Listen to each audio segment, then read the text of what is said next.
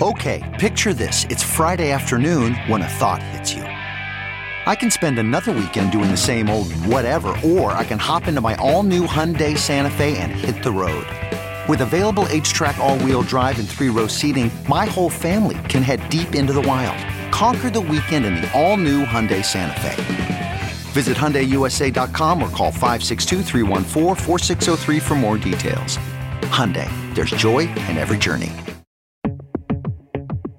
Welcome to The Diplomat, brought to you by Newsweek. I'm your host, Jason Greenblatt. With tensions rising across the world, diplomacy is needed perhaps now more than ever. During my time as former White House Middle East envoy and as one of the chief architects of peace between Israel and its Arab neighbors, I've had the chance to witness the power of diplomacy firsthand, and today I would like to share that perspective with you. Shalom, salam, and welcome to The Diplomat.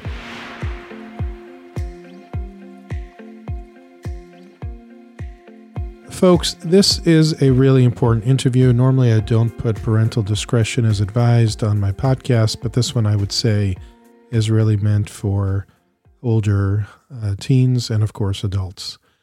It was a tough interview to do. It's an important one. It's a story of tragedy, but also a story of courageous parents seeking justice for the murder of their 15 year old daughter, Malki Roth, by a cold blooded terrorist. Arnold Roth, Malki's father, is my guest today. He shares the tragic story of Malki, the work that he and his wife Frimet have been doing to get justice, the roadblocks and the frustrations, and so much more. Arnold and I don't agree about King Abdullah, the King of Jordan, and you'll hear that come out during the course of the interview. His experience in Jordan and with Jordan is very different from mine, but of course, we were dealing with two very different issues. Arnold is a courageous man, and I hope you're deeply moved by his story, and it inspires you to help him and Frimet get justice for the murder of their daughter Malki, who was slain at a Sbarro pizza shop in Jerusalem in 2001. Take a listen. I'm Jason Greenblatt. This is The Diplomat, brought to you by Newsweek.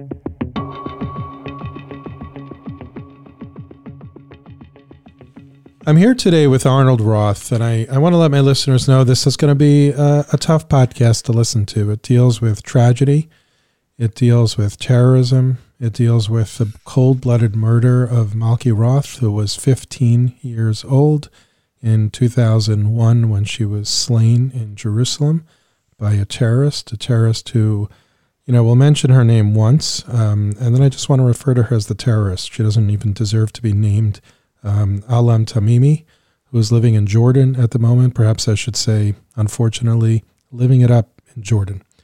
Um, Arnold Roth, thank you for joining me. Uh, I'm sure this is difficult. It's a difficult topic, but an important one. So thank you for being here on The Diplomat. Thanks for creating the opportunity. Why don't we start with the background, uh, who Malki was, uh, give us a little bit of a story about her, and then tell us what happened on that terrible, terrible day. Uh, I was running a drug company here in Jerusalem as the chief executive. Uh, I had a full afternoon of uh, conference calls with our main client who was in Switzerland. Came back to my desk at two o'clock after lunch, and there was a call from my wife screaming into the phone, very not typical. She said that uh, there'd been a pigua, a terror, terror attack in the center of town. She had not been able to reach the children, and then she hung up. I, I don't think I got even a word in. Uh, the rest of that day and into the night, were absolute hell. Uh, we knew only in dribs and drabs what uh, was unfolding around the middle of the evening. We learned that her best friend had just been reported as having been killed uh, via the news. Um, um, lots of other events in between that uh, constitute the nightmare and uh, make for hard telling. But at two o'clock in the morning, with our two oldest sons, accompanied by a social worker, we got a call from the government pathology lab in Jaffa, and that was when we knew that uh, our daughter had been found and that she was not alive, and that we had uh, some very hard things uh, ahead of us. And indeed, they were. We buried her the next day. Uh, I don't remember very much about the day or the days that followed, but uh, life was really in a very strange and difficult place. And let's talk about what you found out afterwards, who this terrorist was, what transpired, and why she is living it up in Jordan right now in some ways, the most important thing I can say is that nothing of what we learned came from any special source. Our source of information from the day of the murder until today has been the news, the internet for the most part.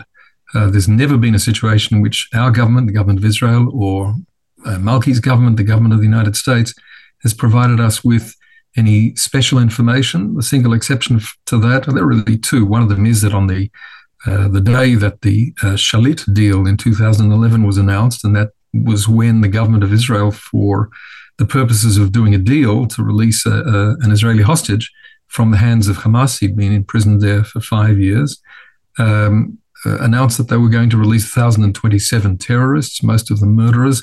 And uh, somebody called from the government to tell me that this includes our daughter. We were given that special privilege because my wife, over a period of six years, had been calling into the relevant government office whenever there was a rumor of, an, of a deal. And every time she was assured, no, there is no deal until there was a deal. And uh, that person was kind enough to call and say, sorry to say, your daughter's murderer is in there. And, um, and the other special opportunity came when uh, uh five years after I had gone to Washington to plead with the Department of Justice and the FBI to go after the uh, the terrorist. Um, you'll forgive me if I do mention her name uh, here, Jason, because uh, it's hard for me to even keep track. Uh, it's Tamimi. I talk about Tamimi a great deal. Ahlam Tamimi is the murderer of my child. It's not out of affection that I refer to her name. Uh, the um, a group of government officials from Washington came to Jerusalem. They didn't tell us why. They asked us to meet them, uh, and the message was: three hours from now, the government is going to announce, five years late, that the uh, murder that Tamimi is being charged today in three hours from now in Washington. And the government of Jordan has already indicated that they will not honor. Hard for me to use those words, honor. They will not. Uh, they will not respect the treaty that has bound the two countries since 1995 and the lifetime of King Hussein, who uh, many of your uh, audience will know is the father of today's king, King Abdullah II. Jordan had already notified the United States, probably a long time before I heard it, that they were not going to honor the treaty. They were not going to hand her over for trial in the United States as they're obliged to do, and they were going to keep her safe. So all of those things came to us uh, as special information, if you like. Everything else has come to us in the same way that it's come to you. No, I shouldn't say you. You've got your own lines of communication, uh, but most of the people watching this don't. We know what everybody else knows, whatever we read on on the news. So uh, it's been a very difficult uh, process right up until today. I want to point out, um, you mentioned it in passing, but I want to be clear to my listeners that Malki was an American citizen. It, you know, in a way, it doesn't matter because any death, any murder is horrific, but it's important for the story to know that she was an American citizen. Why do you think it took five years, five years too late for the American government to come up with that position? Um, I don't think that the American government had a hard time formulating its own position. I do think that the Jordanians were being beseeched to comply with their obligation and were refusing. And the innate optimism of the American uh, diplomats and the American uh, justice system kept the Americans coming back again and again until it was clear uh, in 2017 that this was going nowhere. And at that point, someone took the decision that this case ought to be announced to the world and certainly to uh, the two American families. Uh, my wife and I are one, and there was another family who asked not to be named, but their daughter was also murdered that day. And she, too, as you've correctly said, and thank you for inserting that missing piece of information, she, too, was an American citizen. All of my children are American citizens because of the Americanness of my wife. I'm, as you can tell from my accent, not.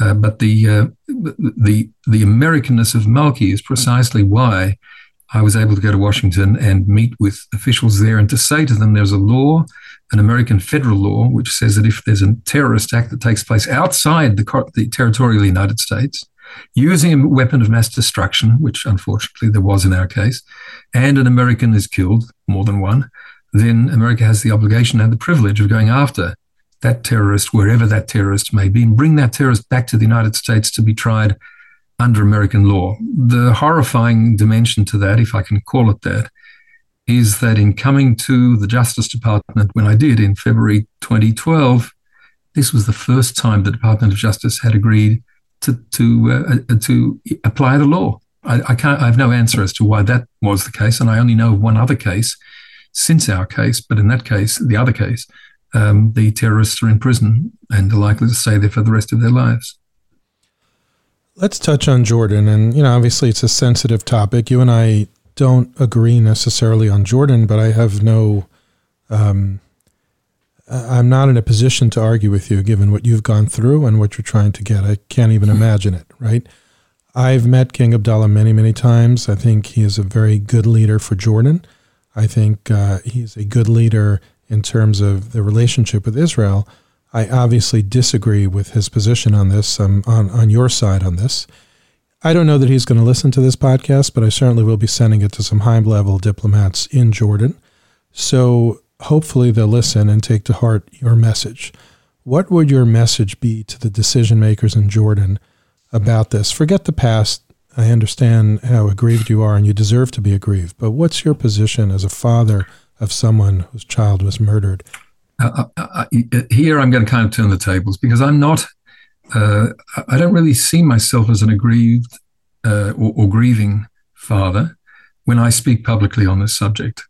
I see myself as standing up for American justice, and I see myself as being the the uh, canary in the coal mine, warning people that if uh, uh, weak leaders like King Abdullah in Jordan are allowed to be the, the, the tail that wags the dog, much as uh, in, in, certain ways the South Vietnamese were in the mid 70s as they dragged America deeper and deeper into the quagmire. Um, they're constantly saying, "Catch me, because I'm going to fall."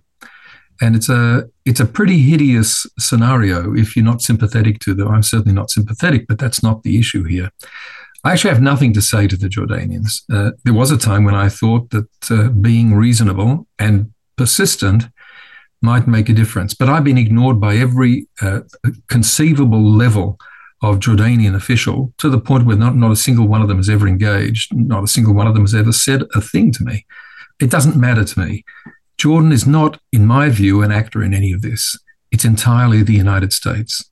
Jordan cannot survive a day after the point at which the United States says, we want her on the four o'clock flight this afternoon and we will not take any questions.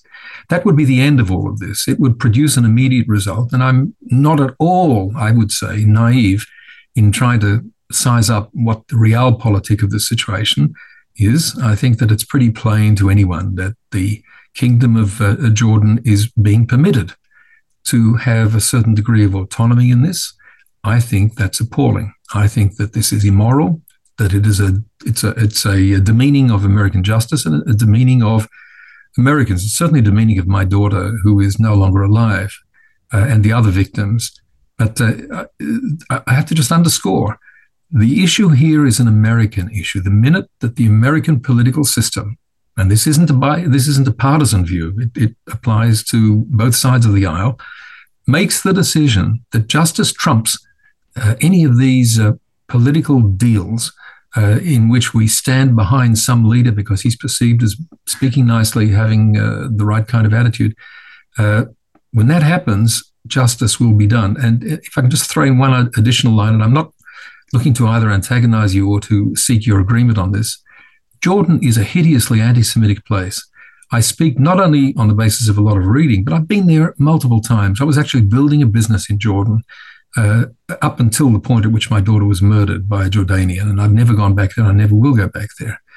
Jordan has much more anti Semitism than gravity and physics would um, serve to justify. It's a very bad place for Jewish interests.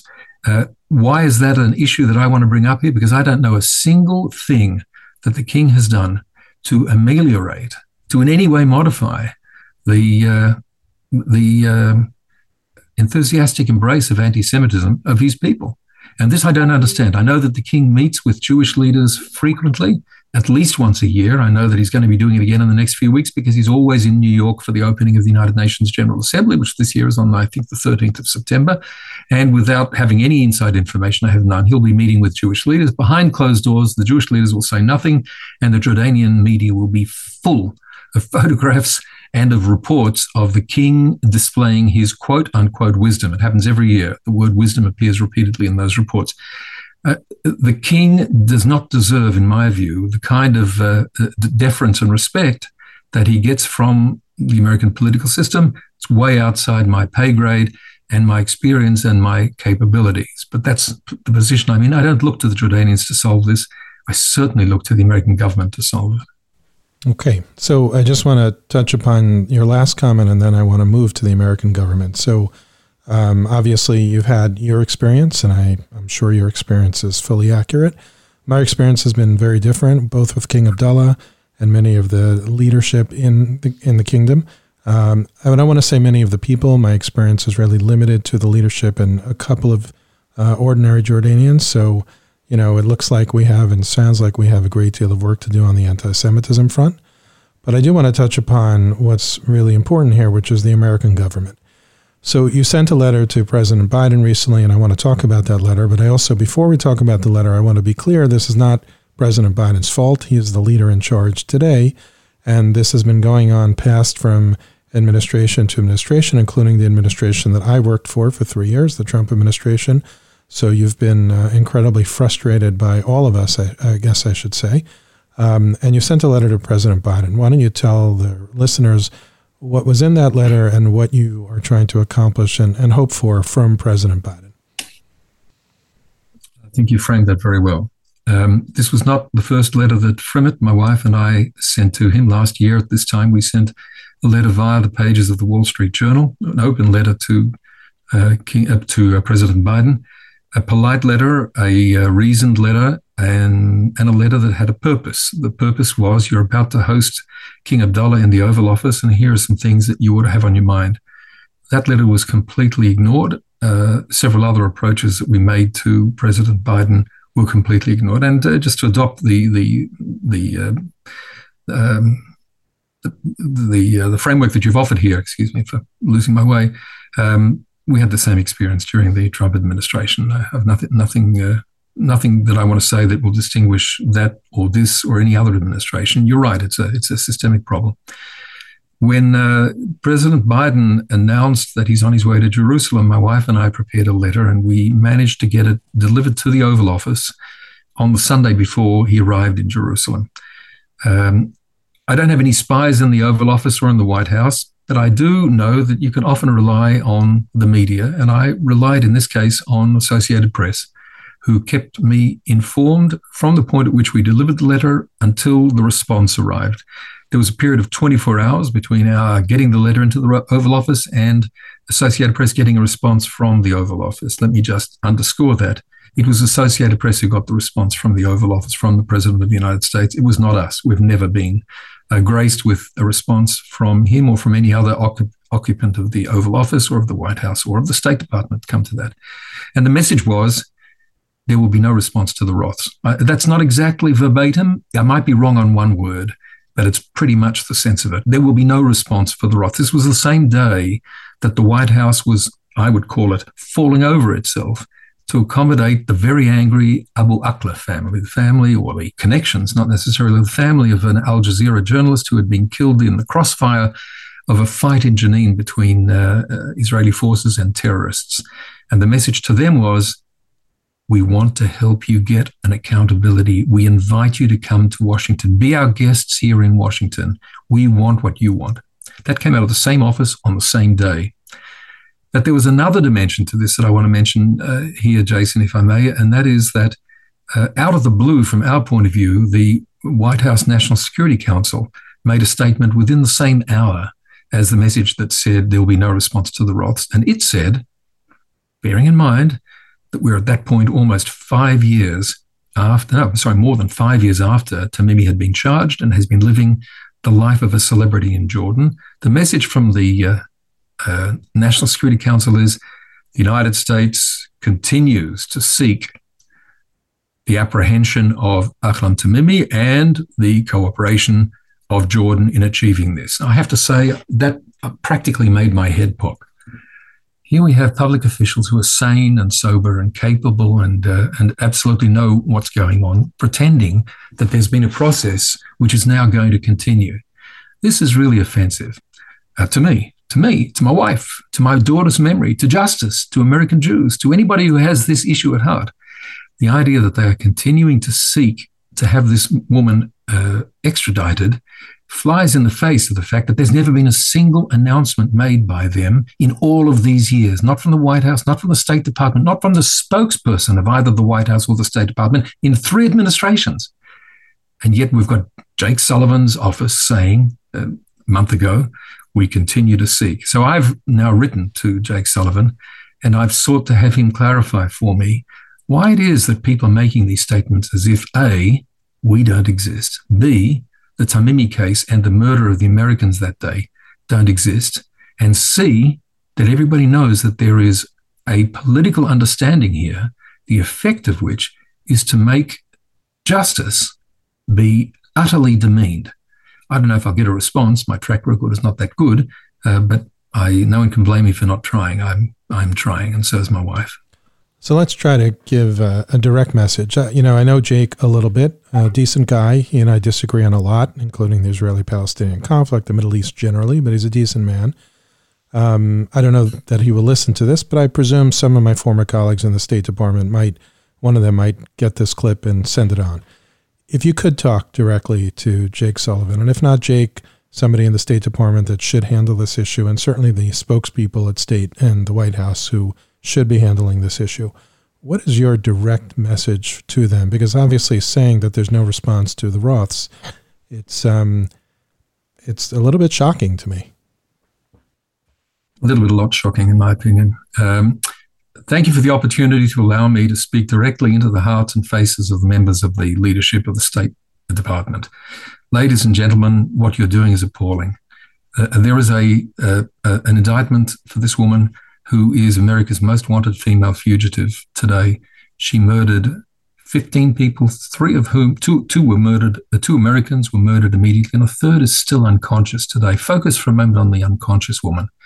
An American woman left unconscious by this Jordanian woman who's been given a media platform in Jordan because you've allowed it. This woman who's been given freedom in Jordan because you've allowed it.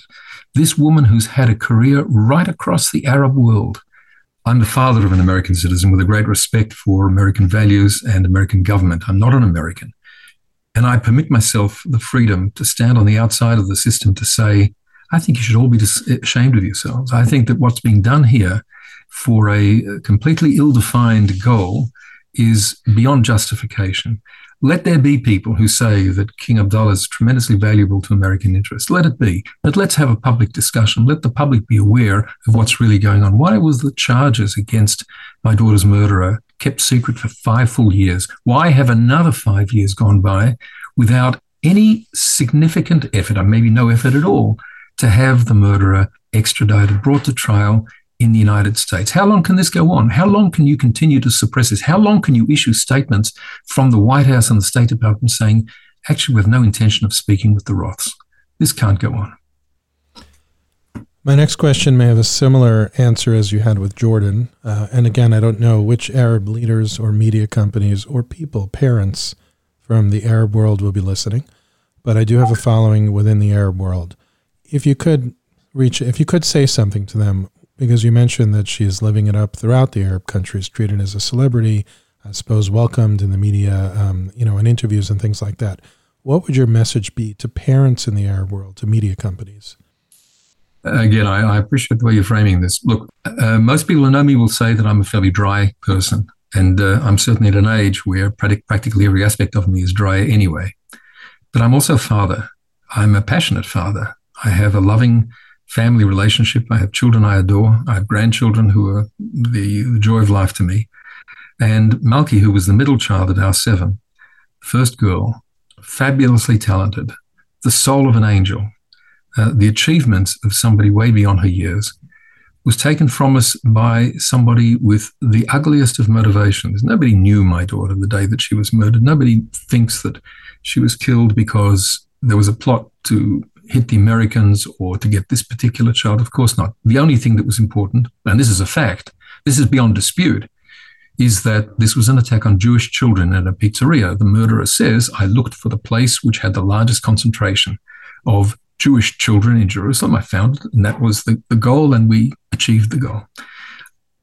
If you're a parent and your children are precious to you, and that's true of almost everybody, then you'll understand what it feels like to know that somebody cared so little for the preciousness of human life and for the preciousness of the relationship between parents and a child to erase that without a moment's thought and then celebrate it. Celebrate it not in a metaphoric sense, to celebrate it literally. In the case of my child's murderer, what she did before the explosion was flee the site, having left the bomb there. The bomb was, of course, a human being carrying a, a fake guitar case filled with explosives and shrapnel. Some of, some of the shrapnel is in the shelf above my head. Uh, and uh, go to the TV studio where she read the news. She read the news that night on a Palestinian Arab television station. Uh, and very shortly after that, there was a replica of the Sbarro uh, massacre created on the campus of a university in that same place. Uh, these people are barbarians, they're savages. If people did this in my name, in my society, I would look for a hole in the ground. I, I couldn't look myself in the mirror. I don't understand how Palestinian Arab society and those who stand with them are able to stand up and go on and celebrate and to encourage other people to do the same. And let me just quickly add on because I, I know that this is taking more time than uh, you planned and I planned. Tamimi is a one woman incitement industry. In October last year, she spoke via video conference to a gathering of Islamist women and girls in Istanbul, Turkey. And I've got the whole video of it here. It's chilling in the truest sense of the word. This is a woman who wanted everybody to understand that she sees herself as blessed by God because of the opportunity to blow up Jewish children. And the greatness of it is such that she wishes other people could taste the same kind of pleasure. Now, I know that there are differences of outlook uh, between the society in which I live and the society of people that uh, live with her. But for the rest of us, and for most of the Arab world, and certainly for the people in Jordan whom I came to know and to love and to, to like very much, uh, this is monstrous. This is a savage. This is a barbarian. And I don't understand what political calculation these people, despite what I've just said, to get up there to stand with her shoulder to shoulder and say, We are all Ahlam, because that's, that's one of the most popular slogans in Jordan. We are all Ahlam. What a disgrace this um, barbarian, you know, um, there's a reward on her head, a bounty, if you will, by the rewards for justice. Uh, I think it's important that people hear that. How much is the reward, and is this just a political uh, optics tool, or does it mean something? The uh, reward is $5 million. Uh, it was not there on the day that the charges were placed, and that was the first signal to us that actually there was something completely uh, not explained going on when the charges were announced to us before they were announced to the world. Uh, I don't believe that there's any intention to give anyone the reward for the simple reason that the reward isn't needed in order to locate her. Everyone knows where she is. Even I know where she is. I've got pictures of the inside of her house, of her car, of the view from her balcony, the view out to the street. It's all on the public record. It's all open source. Why would there be a $5 million reward under these circumstances? You know, we can all speculate. Uh, but it's certainly not one of the core issues here. The core issue here is that everybody knows that Jordan could hand her over in a minute. Jordan's not a free society. Jordan is not the kind of place where you build a TV career and go against the spirit of the Hashemite palace. If the Hashemite palace is offended by what you're putting out, you won't finish that program. She finished it every night, every once every week, uh, once a week for five years. Uh, there's no other way to look at it her message of hatred, of profound lethal bigotry, found favor in the eyes of the Jordanian leadership, whether it was for cold tactical reasons or whether it was out of sincerity. I don't know. It's not my concern. The fact is, her career was enabled, empowered, facilitated by the Jordanians. And she's still there, still free, still out of the clutches of American justice. And all of this to the disgrace of not only the Jordanians, but the Americans who allowed this to continue up until today. Arnold, I know this was um, a difficult conversation to have, so I want to end it on a on a hopeful note. What can people do to help? I see on the screen we have www.kerenmalki, that's K E R E N M A L K I dot org. What can people do to help? What you just read, Jason, is the uh, URL, the uh, web address of a charity we created 30 days after Malki's murder, uh, 30 days in Jewish mourning terms is is important. It's uh, the first, the second real memorial that you have, and that happened to have been on 11th of September 2001. So it was quite a momentous day. We didn't plan it that way, but that's the way it came out. That's the date on the certificate of registration of the charity that bears Malki's name, and it does fabulous work. The only thing I want to say about it now is that it does its work for families like my own family, which is raising a very disabled, catastrophically disabled child in the home. We don't want our daughter, our youngest, the youngest of our seven children, to go anywhere except to be with us. And we help thousands, thousands of other families, a third of them Arabs, to do the same for their own child. So that's the Malki Foundation. There's another address here, and I'll just mention it briefly. We have a, a petition, uh, which we're going to close in the next couple of weeks, uh, addressed to the Secretary of State uh, it's in the tens of thousands of signatures at the moment, but we want more. And it's at change.org slash extradite Tamimi, change.org slash extradite Tamimi. And what I'm asking people to do is go there, add their name, become involved to that limited extent, and help give us a voice. And you've already heard me say that we're not listened to very much. In fact, we're mostly ignored. And that's on the American side. I'm not talking about the Jordanian side, but a petition helps. And if people are willing to give their signatures, that would be great. Okay, I know I said it was the last question, but in your answer, I did want to focus on one sentence you did say. So, your daughter was murdered by a Palestinian, yet your organization, a third of it helps Arab families help with their disabled children. I just want to underscore that point. Did I understand that correctly? Um, yes, it's a very typical Israeli thing. You can't have uh, that kind of uh, you can't have the knee jerk reaction that people often attribute to Israelis of saying, well, we'll do this for the Jews, but not for the Arabs, or we'll do this for the Jews and not for the Christians or the Muslims. That was never a thought. In any event, Malki's attitude to life was entirely non political. Our attitude as as bereaved parents trying to get justice has not the smallest political dimension to it. We hate, despise the behavior of the politicians we encounter, and it, it does not speak for us, and uh, we reject it. But it also means that we're not framing any part of our struggle in terms of being pro-Israel, being pro, uh, being anti-Palestinian Arab, or anything of those uh, sorts. And the best test is what you just said. Malki Foundation does fabulous work. I'm the chairman. I, I don't run it. We have a professional team running it, uh, and uh, a third as you said, as I said also, of the people, the families that we help, the families just like mine who have a very disabled child and they want that child to be at home and not to be handed off to an institution. And the work that we do is holy. Well, dear listeners, I hope you found this podcast as important and moving as I did. I hope you feel moved enough to help Arnold and Fremet with their mission of seeking justice. Please do share this podcast widely so others can learn of Malki's murder and so others can consider helping Arnold and Fremet. Let's see if we could somehow bring this terrorist who murdered their daughter and who continues to gloat about murdering Jews and who's shockingly and sadly living the life of a celebrity. I'm Jason Greenblatt. This is The Diplomat, brought to you by Newsweek.